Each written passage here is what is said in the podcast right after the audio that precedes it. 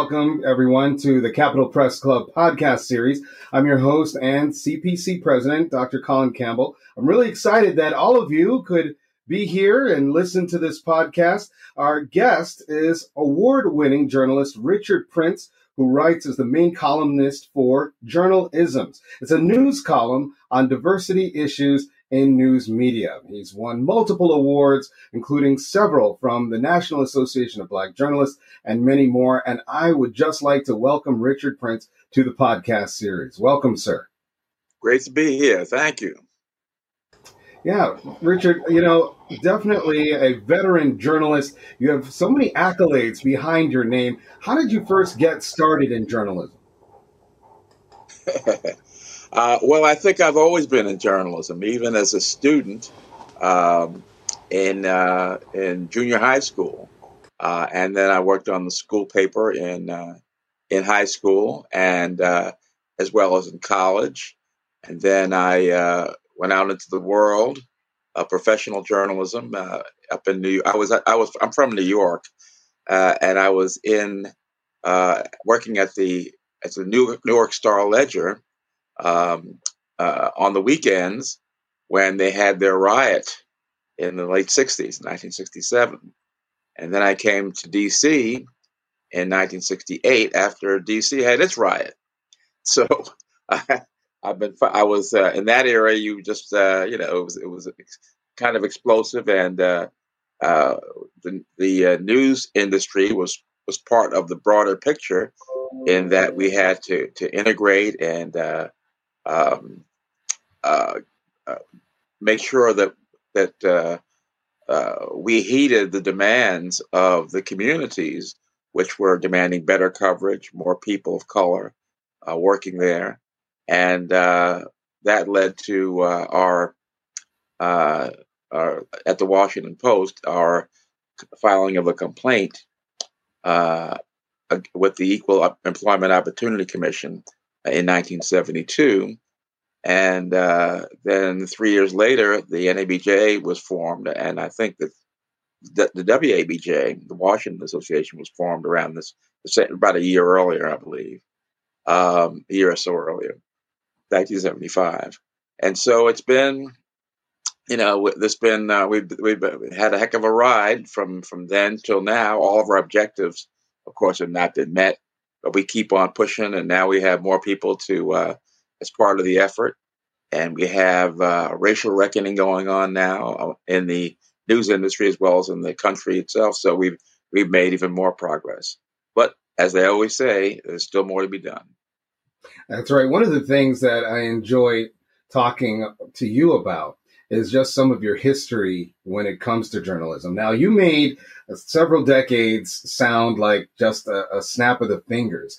And in between that, there has been so much that you have been intimately involved in. One of the things that I'd like our audience to know is that when you talked about filing the complaint uh, against the Washington Post, I believe, you were part of the Metro 7 and that was a groundbreaking uh, group of, of people who were discussing some of the, the disparities that they were facing in one of the biggest news circulations in the country. Not only that, around the time that you were really uh, you said you've always been a journalist, but I'm sure your interest was even more peaked around the times of the riots that you talked about in the late 60s. That was the same time as the Kerner Commission report was coming exactly. out and talking about disparities in journalism news coverage. And you were right there on the front lines. I don't even know where to begin with you right now, actually, but if you could tell us a little bit about, you know, I get excited talking to you because you know the history of, of journalism in this country very intimately. You've been involved in it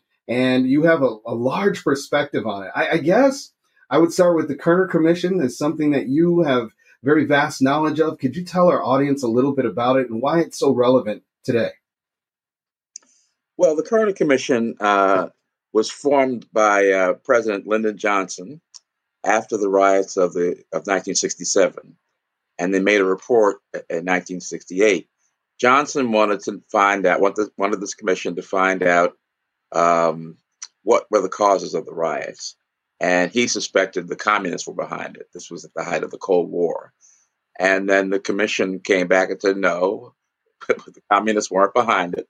it was our own the, the conditions that uh, that um, African Americans were facing, uh, and one of the chapters was specifically devoted to the news media, saying that they view the uh, their coverage through the lens of white men, and that, that they needed to broaden that lens uh, because they were presenting a distorted picture, and so uh, a lot of American news consumers were surprised when uh, these uh, these rebellions or disturbances, whatever you want to call them, uh, erupted because they were not since since what was going on was not really um, being covered uh, properly.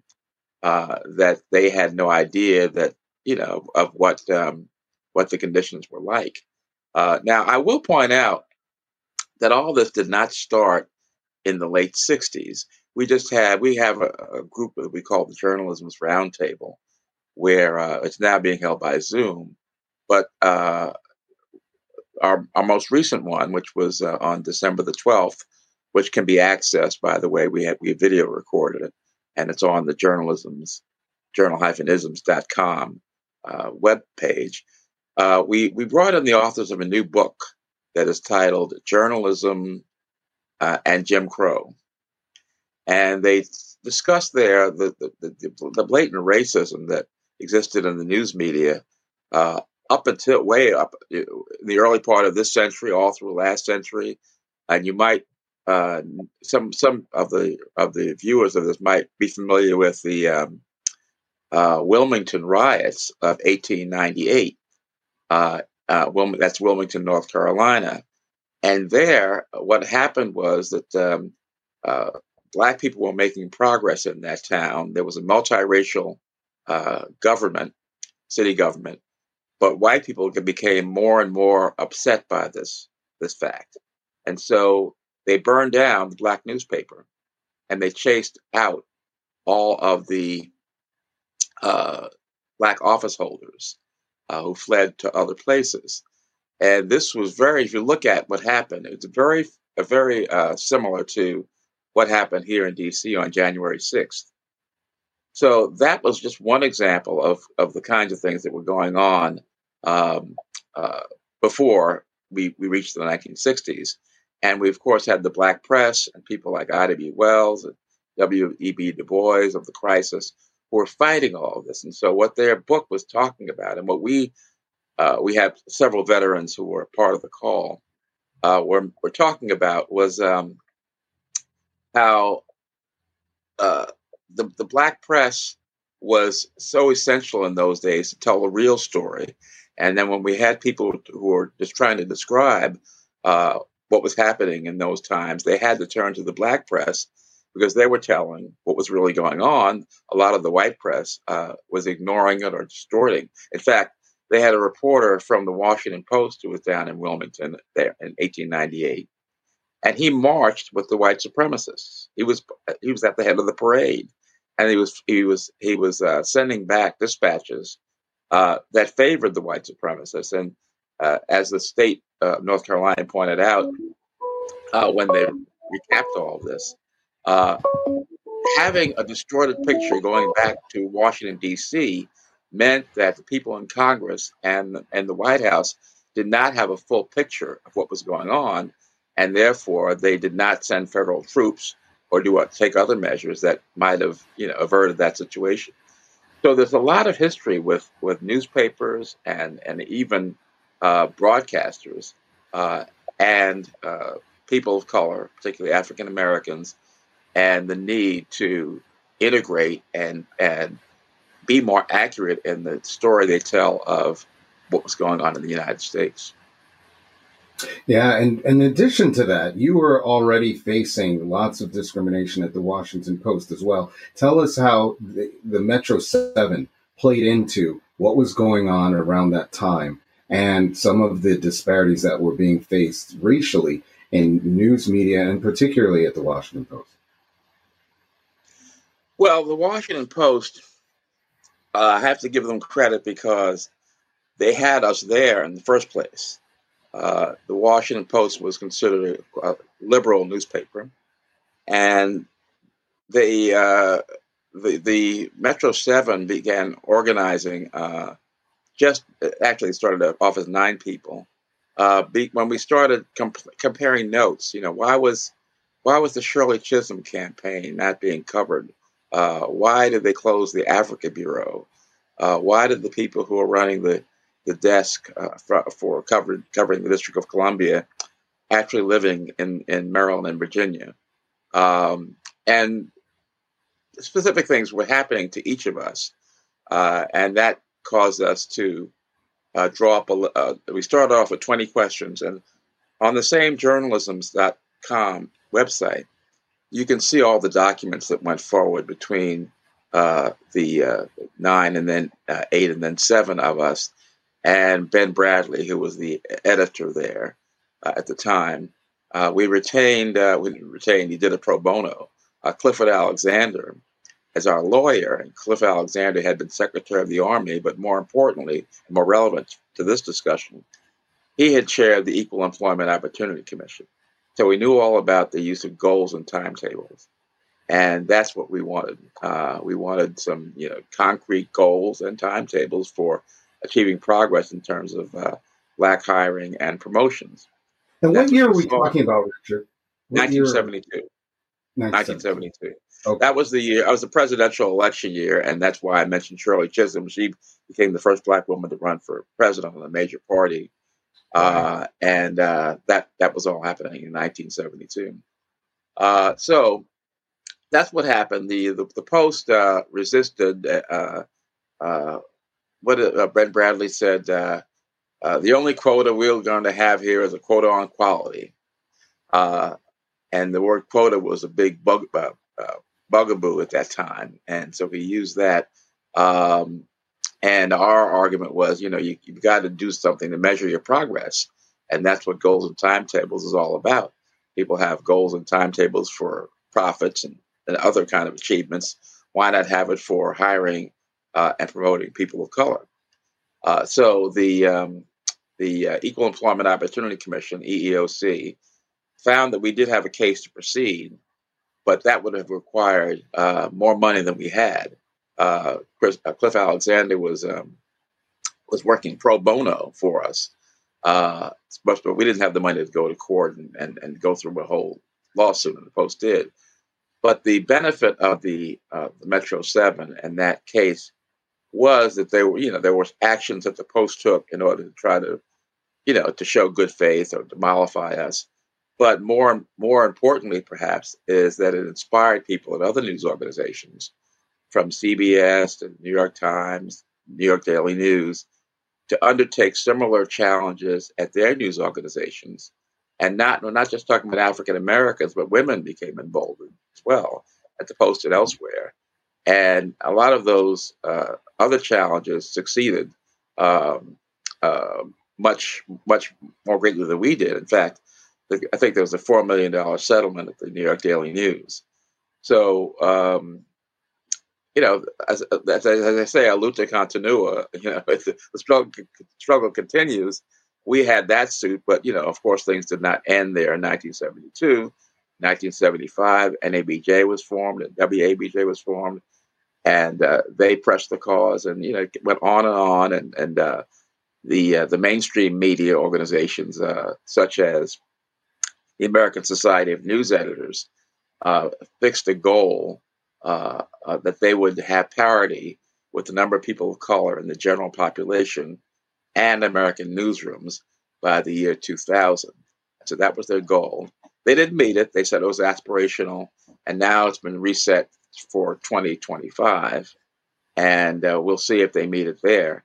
The the next big thing that happened along those lines was the George Floyd uh, situation. George Floyd, the police murder of George Floyd, which prompted a racial reckoning in the country that was still uh, uh, uh, still going on, in which a lot of uh, news organizations uh, realized that they really need to step up their game in terms of diversity, and began, you know, hiring, uh, appointing diversity officers, and improving their coverage. And so we'll we'll we'll see where all that ends up. Yeah, a, prognostic, a prognostication, if you will. What do you think? You said 2025 is their goal. How does it right. look now? What do you think? Well, they're not there, uh, and um, mm. but there are a lot of bright spots. Uh, one of the things that's happened in the meantime is that it, the, the economy uh, intervened and the internet intervened. And the, the rise of the internet uh, was a big blow to print publications because uh, it's not not necessarily because they stole readers away, but they stole advertisers away, and so mm-hmm. that meant that they had to be more layoffs, and a lot of newspapers and news organizations were so busy trying to be trying to stay afloat that diversity was put on the on the back burner. Uh, now uh, we have a lot of organizations, though, that have, as I said, they've stepped up their game. Uh, the Gannett Company is one that has says that we are going to meet that goal um, of 2025. And now around the country, you do see people of color being appointed to uh, top editors roles in several newspapers. We just had Kevin Merida appointed uh, editor of the LA Times a lot of black women uh, appointed uh, within Gannett and also outside of Gannett, such as McClatchy, Monica Richardson at the Miami Herald, Rana Cash at uh, at the um, Charlotte Observer, and uh, Dean Baquet is is the editor of the New York Times. Although that took place before this most recent reckoning. So there has been progress, and and uh, you you do see things and uh, articles in the paper that maybe you would not have seen before.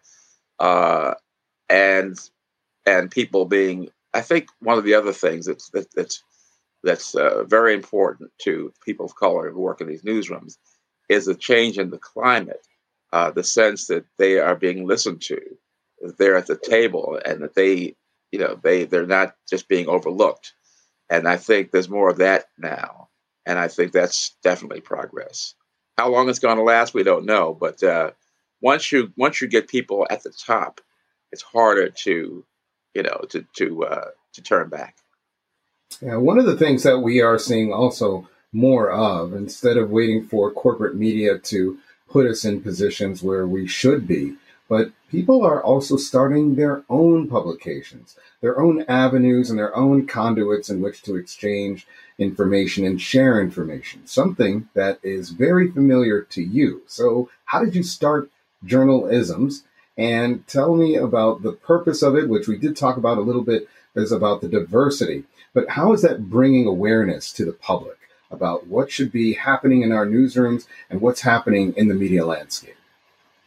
Good, good, that's a good question. well, it started as a column in the uh, in the in the NAB Journal, which was a, a publication of the National Association of Black Journalists. And the word, the reason it's hyphenated, journal hyphen isms, is because the journal part of it comes from the NABJ journal. And uh, that appeared in the print publication of the NABJ journal until about, uh, let's see, it started in 1991 and it went on through the 90s, I believe. And then in 2002, the Maynard Institute uh, for Journalism Education, which started in about that same 1977 era, um, and who that exists to train uh, journals of color. They said that their purpose is to make to eliminate the phrase "can't find anybody qualified." And uh, Dori Maynard, who was the uh, daughter of the founders, uh, Bob Maynard and Nancy Maynard, said, "Well, you know what's missing? There are all these media columns that I see online, and one in particular was popular at the time called uh, uh, Jim by Jim Romenesko. Uh, but they don't have, you know, information about us and about diversity. So we need to have somebody who is filling in that gap. And so they asked me to do that, and um, uh, I did. And so instead of just writing about uh, primarily about Black people, uh, it was broadened to diversity in general, uh, racial diversity, that is. So that what was going on with Native Americans, Asian Americans, Latinos uh, were were covered as well as as African Americans, and um, uh, that started in 2002, as I said, and then in around 2016, uh, we started went to our own website, which is what exists now, Journal Hyphenisms, uh, uh, and um, you know, the issues are still the same, but the the way we have our influence is not directly to the public. Uh, although the public is certain can certainly read and follow, but we target um, other journalists and particularly journalism executives who have the power to make change, and that's where I think we see our most uh, most of our influence just by uh, asking a question uh, can prompt uh, some action. Uh, just last week, for example, or maybe two weeks by now, the Women's Media Center uh, held a an award ceremony, and it was basically diverse people who were receiving the awards. And one of the first ones was to a young Native American uh, who is the uh, anchor of the TV show called Indian Country Today. So she started off by saying, um, Why is it that there are no Native American anchors on any of the network news programs? Uh, you know, we exist too, and we have news. And so uh, I wrote about that, and but in the process of writing about it, I asked the question myself of the very uh, people representing those networks, and the um, uh, the uh, director of the Radio Television News Directors Association, who represents not the networks themselves, but represents the, the broadcast industry and primarily local news media, said, Well, I don't know about what the networks are doing, but I will say this that since we're in this reckoning, Native Americans definitely need to be included in that. And then I was able to point out uh, how uh, how the examples of some of the things that have taken place uh, that were off off the mark because there were no Native American journalists. Uh, one was when we had all those shootings, the mass shootings, the Pulse nightclub and one in Las Vegas and other places, where the um, anchors were saying, "Oh, this is the deadliest mass shooting in history," and the Native Americans were saying, "I beg your pardon." Uh, in the last energy, I seem to remember a wounded knee and a, a lot of these other mass shootings that took place, and they gave presented a list. And I fantasized um, one of these anchors saying that, and having a Native American co-anchor uh, turning to him and saying, "Oh, really?" And uh, that's the kind of thing I think that um, uh, can can awaken consciousness, and where we can have um, you know most of our uh, most of our influence.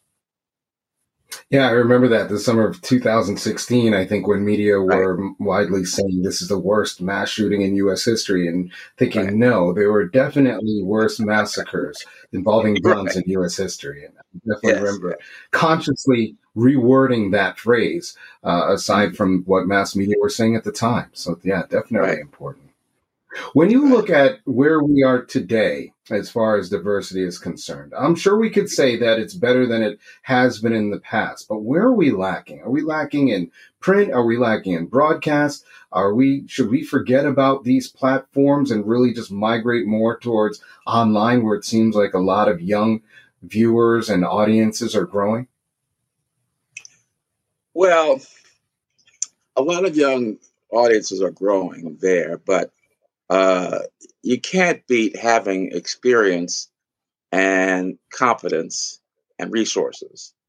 Um, social media is one thing, Sources. but a lot of what we see on social media is not firsthand reporting, but gossip and rumor and picking up what the mainstream media have uh, taken the time to report.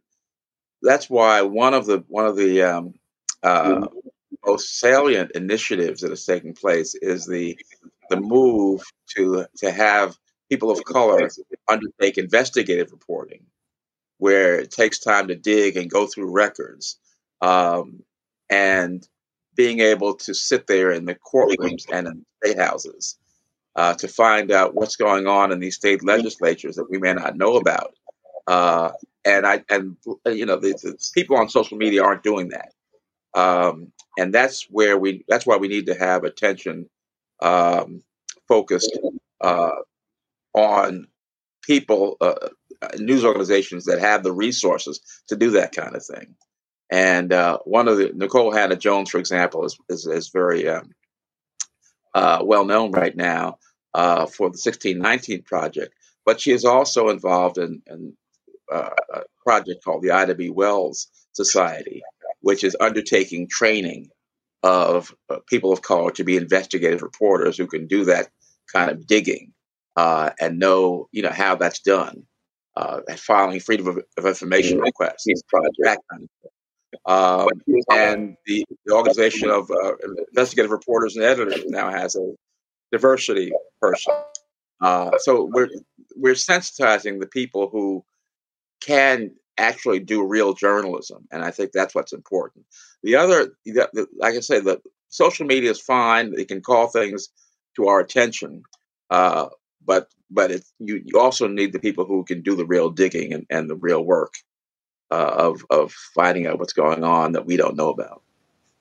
We're winding down now. We're probably we just have a minute left. I just wanted to ask you if you could give young journalists out there a message or some advice. What would it be? It would be stay curious and learn those skills. Uh, be, good writing, uh, no history, no geography, because even though the platforms are going to change over time, there are certain basics that will always be with us. You've got to learn how to be accurate in what you report. You've got to have a good background and as so you can put things into context, and um, you've got to strive to be excellent.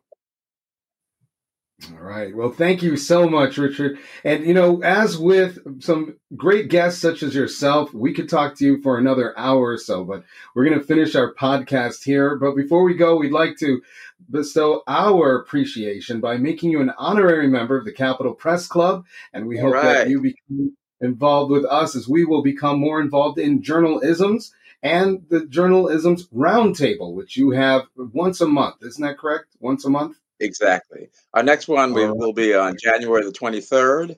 So uh, people who, who won't be there on the Zoom will can certainly watch on Facebook.